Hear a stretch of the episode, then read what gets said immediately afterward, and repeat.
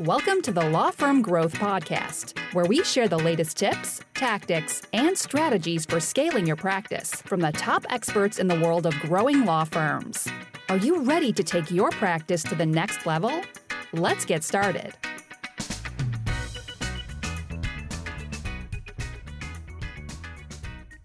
Hey, everybody, welcome back to the Law Firm Growth Podcast. And I'm super excited to discuss one of the topics that's been coming up a lot for us with Dina Eisenberg, who is the CEO of Outsource Easier. So we have a lot of stuff. I mean, obviously, when we're coming on the marketing side of things, we run up with people that are having you know, different styles of, you know, sometimes their business is a little bit in disarray. Sometimes their business ends up growing and they don't know what to do. But basically, at some point, especially for people that are solo practices, this is an option that might be really, really, really useful. And Dina is one of the best experts on it. So thank you for coming on the show, Dina. Oh, Jan, I'm so excited to be here. I love talking about delegation and outsourcing. And, you know, I'm mission to change the way that lawyers practice so it becomes easier. So happy to be here. All right, awesome. We usually get started with a little bit of the background story. And uh, I happened to hear yours uh, when we were together in the Law Firm Growth Summit last year. You've got an awesome story. Would you mind sharing it with the guests? I'm delighted to do that because I think my experience is so unique to actually not unique to me are so common and i don't think people recognize how easy it is to get into the trouble i did. So you know i was running a six figure business. My husband was running a million dollar business. Really the kind of thing that you dream about when you're thinking about the entrepreneurial dream. So we traveled extensively. When my daughter did her study abroad in madrid you know i had to go to check it out to make sure it was safe she was eating well. I had an opportunity to build my dream house from scratch. I mean, total gut renovation, all the things that you want to do that you work so hard for when you have your own business.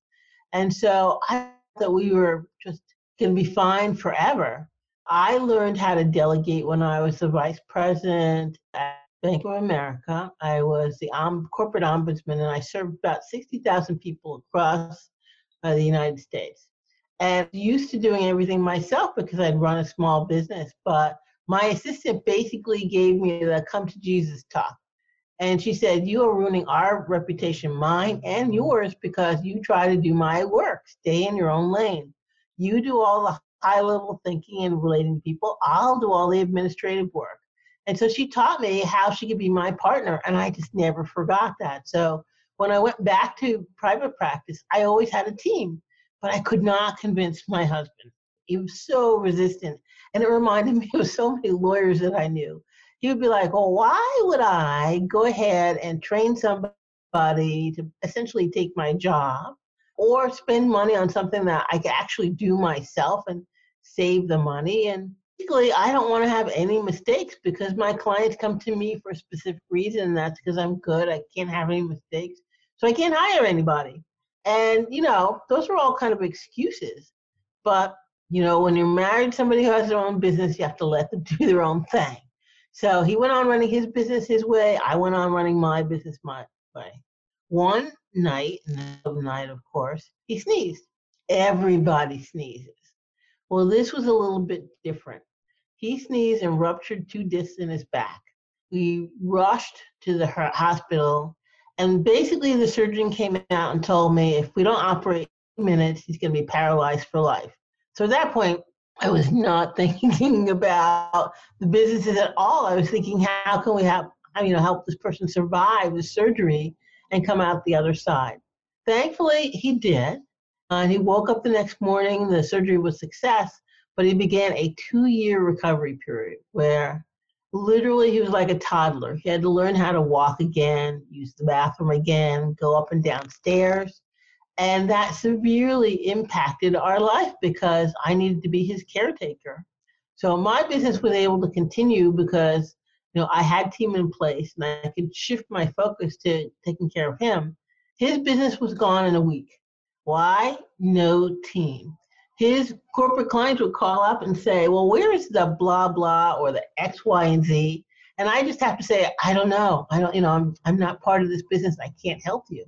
And while they were all sympathetic, you know, they felt bad because they really liked him and he did do a great job. Every corporate client dropped him within a week. And they all said the same thing.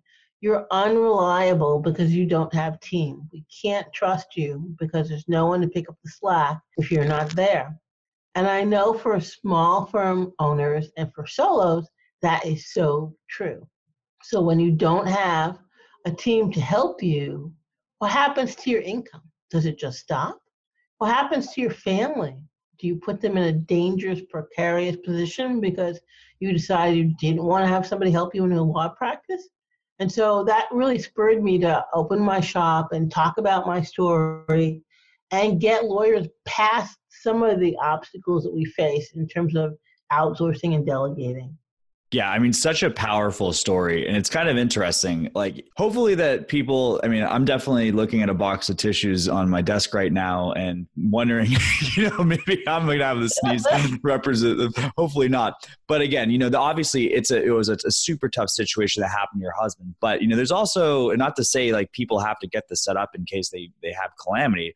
But on the flip side, you know sometimes you ask people when's the last time you had a vacation those are the other i guess the, the mm. positive side of things but it's kind of interesting because it looks like you know a lot of people end up going into solo practice because they're trying to avoid the whole golden handcuffs situation with a job but you know it mm-hmm. turns out they're you know they're trading one set of handcuffs for another if they're personally responsible for the deliverables absolutely and you know it's hard to do a great job when you're personally responsible for everything and the truth of the matter is your family did not decide to go into business they just decided to love you, and you decided that you wanted to have a law practice, which is actually a business. So when you're not taking care of those things that help the business run smoother and make it more productive and profitable, in some ways you're kind of cheating your family.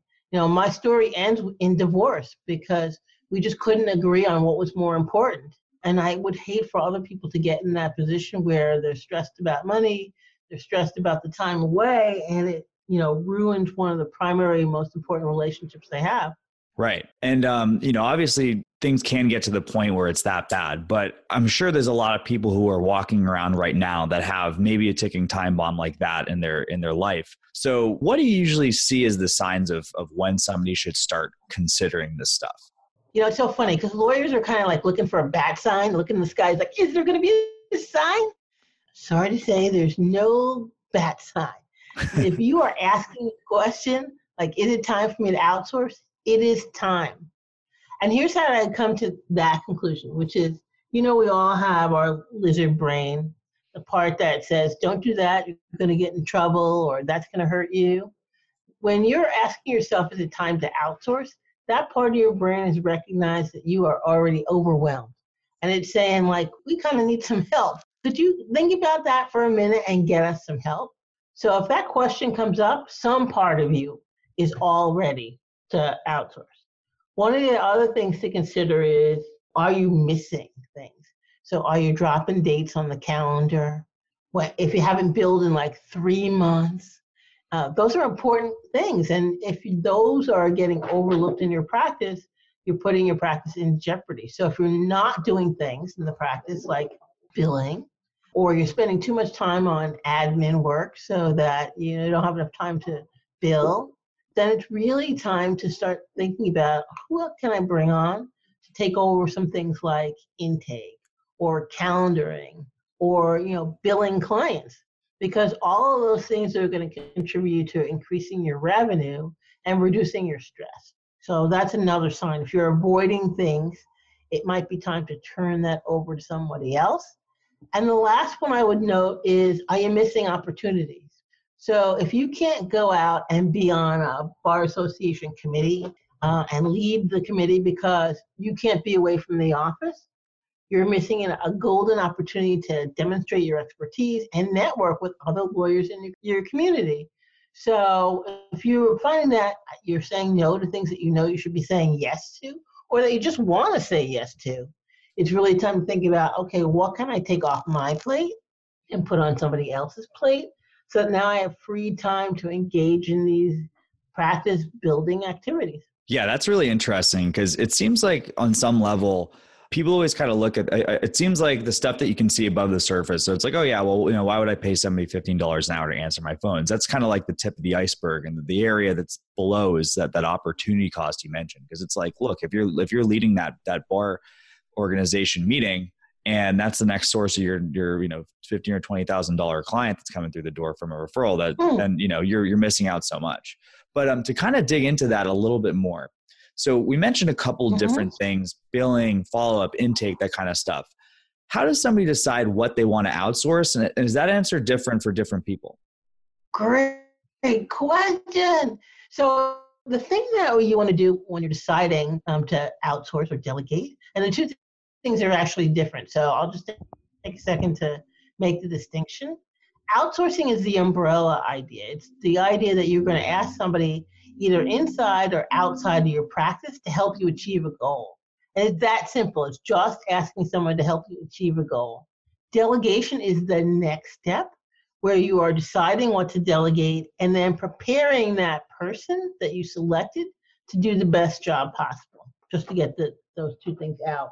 Now, what are you going to delegate? The things that you don't like to do is a great place to start, right? So, usually folks want to just jump right in and delegate everything. And I think that's kind of a bad idea because initially you're going to have to learn the process of delegating effectively. You're going to have to learn how to select the right person. So, you, your first couple of things that you're delegating need to be low risk. You know, you don't want to have your practice blow up because you picked the wrong thing or the wrong person. So, really low risk tasks. That's why I think, you know, having a firm Lex reception, which is a, a answering service, answer your phone is a great way to begin to delegate, right? Because they already have a system for doing it. You're just plugging into their system and understanding it, and they're getting the benefit back of that time of not being on the phone with maybe tire kickers that you can put back into your practice. So I always recommend low risk but valuable tasks. So not something that's fluffy that you don't care about, something that you actually need to get done. And here's a little tool that folks can use to figure that out. So if you just, you know, take out a piece of paper and quickly fold it into fours like when you were in fourth grade, and you label each corner differently. So it's weekly, monthly, daily, and quarterly. And then write down everything you do on a daily basis, on a weekly basis, on a monthly basis, and on a quarterly basis what you're probably going to find out is that your daily and weekly boxes are slammed, just jam full of stuff. There's very little on your monthly, and there's probably nothing on your quarterly. Right. Look at some of the daily and weekly things and think about, well, is this something that I have to do that requires my expertise or my personal attention? If not, it goes onto the list of something to delegate. Okay, awesome. So that's an that's an awesome place to start. And like it's kind of interesting because I think an exercise like that, and anyone who's who's in that position of listening should absolutely go ahead and do that. It sounds like you know pretty impactful for for figuring that stuff out. So my next question is, you know, I'm sure a lot of people are bought into this concept and they understand that the, the value that could have. But one of the things, and this is true mm-hmm. of any business, and any any service that one can consider is you know that really sounds awesome dina but i just can't afford that. So what do you say to somebody who doesn't have the money or doesn't have the time? And i think usually the place people are trying to think of is maybe hiring somebody full time but like are there steps that people can take before that to, to maybe make it a little easier of a transition? Absolutely. If i had a quarter for every time somebody said to me i can't afford to outsource you know I'd have my own private island, right? yeah. I would be just be you know, relaxing in the sun because everybody thinks that's true. But here's the thing. First, you don't necessarily have to hire somebody full time, and I actually recommend that you start at a part time, like five hours a week, bringing somebody in because it's a process you have to learn. Secondly, let's just talk about the cost of it. We imagine that it's so expensive without actually doing the research to find out and considering how much return you're going to get from that, right? right? So I have a client who uh, it took me, mm, I want to say almost a year to convince her to start bringing on a paralegal to delegate some of the work to because for her, her practice area was very dear to her. She really didn't want anybody else to be involved in doing the work and felt like, you know, she wanted to do it all herself. But eventually, I wore her down. Right. and she got a paralegal. Now she brought this person in for just five hours a week. Um, she was the paralegal cost her thirty-five dollars an hour, but she was able to bill this person out at one fifty an hour. That's because you're entitled, according to the ABA rules, to bill out a paralegal who does sub- substantive legal work for you at a rate that's near your own right? So she's paying 35, she's billing this person out at 150, and she gets her own time back to work on other legal matters to actually practice law. So it actually ends up being a profit generating activity when you hire the right paralegal, you train them well, and then you let them do their work. So she got five hours back of her time that now she could bill out again. And she got the paralegal doing what she needs to do to grow the practice. So if you're saying like I can't afford it, really start looking at the numbers. And here's another perspective to look at that from. So I want to ask you, can you afford a bar complaint? Because you failed to meet a court date or forgot to get back to a client? You know, the number one reason that clients uh, file bar complaints is non-responsiveness. And, you know, some lawyers are just too busy to make, you know, maybe keep that client updated, but you can use a paralegal to keep that person updated. So, which is less costly, the bar complaint, where now you have this record of your malfeasance, or uh, uh maybe I want don't want to say definite malfeasance, but possible malfeasance. You now have to hire a lawyer. You have to go before the, you know, defend yourself before the bar. Or is it less expensive to actually just hire somebody who can help you and put some hours back in your time so you can manage your calendar? And it doesn't always have to be that you're hiring somebody, it actually can be tools, right? So when I say help you achieve a goal, there are apps that could help you keep your clients informed, like Case Status. Anybody who knows that app knows that it's a way for your clients to get their questions answered, which is something the clients love to call and talk to you about. Well, you can delegate that task to the app and have that person check the app to find out what the status of their case or what documents they need to provide for you or the next step in their matter, right? So that you don't have to do it, but it does get done. So if you're thinking you can't afford it, I'm really encouraging people to think about, well, if you don't, what will the cost be to you? And likely the cost is going to be greater than the amount of money that you're going to spend to get the help. Yeah. I mean, a knowledge bomb just went off in my head, Dina, when you brought that up, because, you know, when you're thinking about the, the paralegal and the ability to build that at a rate that's close to your own, you know, maybe this isn't a question of whether, you know, you can afford this paralegal. Maybe it's the question of, you know, can my clients afford this paralegal? They're going to be billing the hours anyway. So that's a decision that they've already made. So, you know, that, that seems like a, like a win all around because it's, you know, at the end of the day, if, if, you know, you're having a better service, I don't think clients want to work with somebody who's kind of like stretched over a barrel from a time perspective any more than mm. anyone wants to be stretched over a barrel. so um, yeah, that's, that's exactly right. Stuff. Yeah. So uh, another quick question. So as far as the part-time stuff goes, I mean, this kind of goes to something that I've kind of seen some trends in, in the area or in the industry rather. But uh, this whole question about having somebody, does this necessarily need to be somebody in your office or is this somebody that you could potentially have from a remote worker or you know somebody within state or maybe within even the same country. You can have a remote worker. You can have a remote worker. In fact, I encourage people to look at remote or virtual paralegals as a way to begin to get into the process, right? Because some folks, if it's an in-person paralegal, they worry, oh, I don't have the office space, or now I have to buy a computer for this person, and uh, it's, it's additional overhead that I really don't want. Well, you can use a virtual paralegal service. Um, they're, again, already set up to help you do whatever it is that you need to do.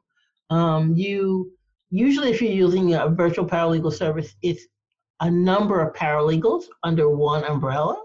And so you might be able to use, you know, one paralegal to do your intake, another one to do your billing, another one to do legal research for you. So you're getting access to a lot, many more professionals um, if you're using a virtual team. And you know, you don't have that overhead of having to bring somebody in. The thing to recognize if you're using a virtual team is onboarding is the same as if the person was in your office. Sometimes lawyers are like, well, they're virtual. I really don't need to spend any time training them. And that would be a mistake. because just like a in-person paralegal, your remote paralegal knows how to do their job for sure, but they don't know how to do it for you. And so it's on you to spend some time onboarding them, which is providing an orientation day, helping them understand their job and your expectations, and then spending about three months training them into doing the role.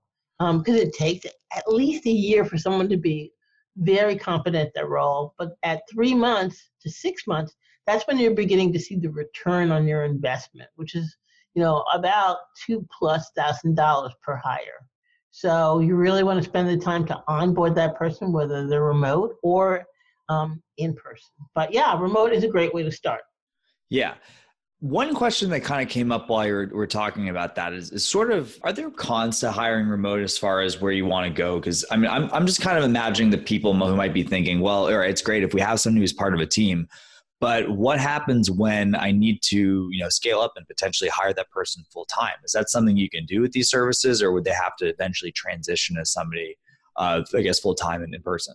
The remote or virtual paralegal services that I have worked with um, offer packages in terms of hours so that if you need more hours, you can scale up with them. And what I like, like about having a be part of an agency is they already know your practice, right? So you're using them for five hours, things go great. Now you're using them for 20 hours, and it's you know your, your training time is cut down because they know your systems, they know what you like, and how to manage your clients well for you. Not to say that having an individual or a independent online or virtual paralegal is bad. I'm not saying that at all. I'm just saying that I like when I like to advise my clients to work with an agency that has many folks, so they get as many resources without having to spend more effort or time. So yeah, these have all have been super good tips, Dina. Uh, so a quick question, uh, and I'm, maybe I'm putting you on the spot right here, but I don't think I am because you're a really great storyteller. um, I mean, are there any like just great success stories that come to mind as far as somebody, you know, and, and let's think about somebody who's potentially listening to this podcast, smaller solo business owner potentially who, who might be thinking, now this is really resonating with me. You know, I've listened 25 minutes into this podcast so far. You know, what, do you have any stories that would kind of describe an outcome, a great outcome that's happened for somebody like that? Sure, sure. I've been uh, lucky enough to have clients who are open to making the change they needed to make in their practice and really embraced outsourcing and onboarding. So I'm thinking of one particular client who has a really unique kind of niche practice. And because it's niche, he really felt like he had to do everything. He was in his email for hours a day, so moving documents around and preparing for his clients. And he, he neglected the other parts of his business. So he wasn't billing at all. And worse than that, he would sign clients and then they'd never pay. Like, so they'd sign the contract, but they didn't pay. So we were able to walk through all of his work and really figure out what is going to be the most useful things for you to delegate in terms of increasing your revenues to the bottom line. So we figured out, okay, you have to stop looking at the email all the time. It's not useful for you. And, and really, it was what I would call junk food. You know, the tasks that we do when we want to feel busy, but we're not, not actually busy. So it was his junk food, and he just kind of got into a place where it made him feel more comfortable to be doing that work. So we were able to get him to stop doing that, find a paralegal who was in his niche. So he had a lot of comfort with her because he didn't really have to explain what he was doing. She immediately got his practice and went right ahead, not only helping him, but actually improving the practice by putting in better systems. And then we were able to encourage him to think about, you know, the back end of his practice, like when are you getting paid? And what happens when you don't get paid? Because he'd had clients who literally were clients on his of his on paper for months, but they never taken the next step to actually send the payment. And he was too busy to actually ask them to pay. So okay, well let's just get you a billing clerk. Because he you know he was very clear that it wasn't his favorite thing. And part of what I do with my clients is help them recognize things that they don't like to do that maybe they don't want to admit. But then once you get that clarity and accept that about yourself, it's easier to have somebody else do the work. So he didn't like calling clients to follow up and say, hey, you know, you, you signed the contract, can you send the payment? That felt demeaning to him. So he just didn't do it. yeah. Um, and you know, when the longer yeah. that you have that money waiting out there, the less likely you're going to get it. Mm-hmm. So, you know, we got him a, a billing clerk, and literally within the first week, she got him 10K. Wow. The person he had not been calling, she called up and said, "Oh, I, you know, I'm I'm brand new. I noticed that you signed your contract, but we don't necessarily see the payment. Can you take care of that this week?" Boom. Sure enough, done. So 10K. And I was like, okay, now you see the value of having somebody else do that work for you, right? You got that money without you having to follow up at all with that client. And that wasn't the only client she was reaching out to. So he expects to have his revenues increase significantly over the next few months because he was able to recognize the things that he didn't like to do himself, accept that about himself, and then go out and find teammates who could make it happen for him. Yeah, that's incredible. There's it's kind of an interesting dilemma as well because I think there's almost a built-in assumption for the person who wants to do everything is that the the assumption is that you're the best person at everything. But I think if people really have the clarity to kind of look at themselves and say, hey, look, I mean, this is the other thing too. It's like, you know, as far as the systems you mentioned, which she was able to improve, you know, he might not have been a systems guy in addition to a billing guy. So the fact is people have natural talents. I guess it's just kind of connecting the dots between what you like and what you don't like and how that kind of maps into scaling that can be uh, that can be super helpful.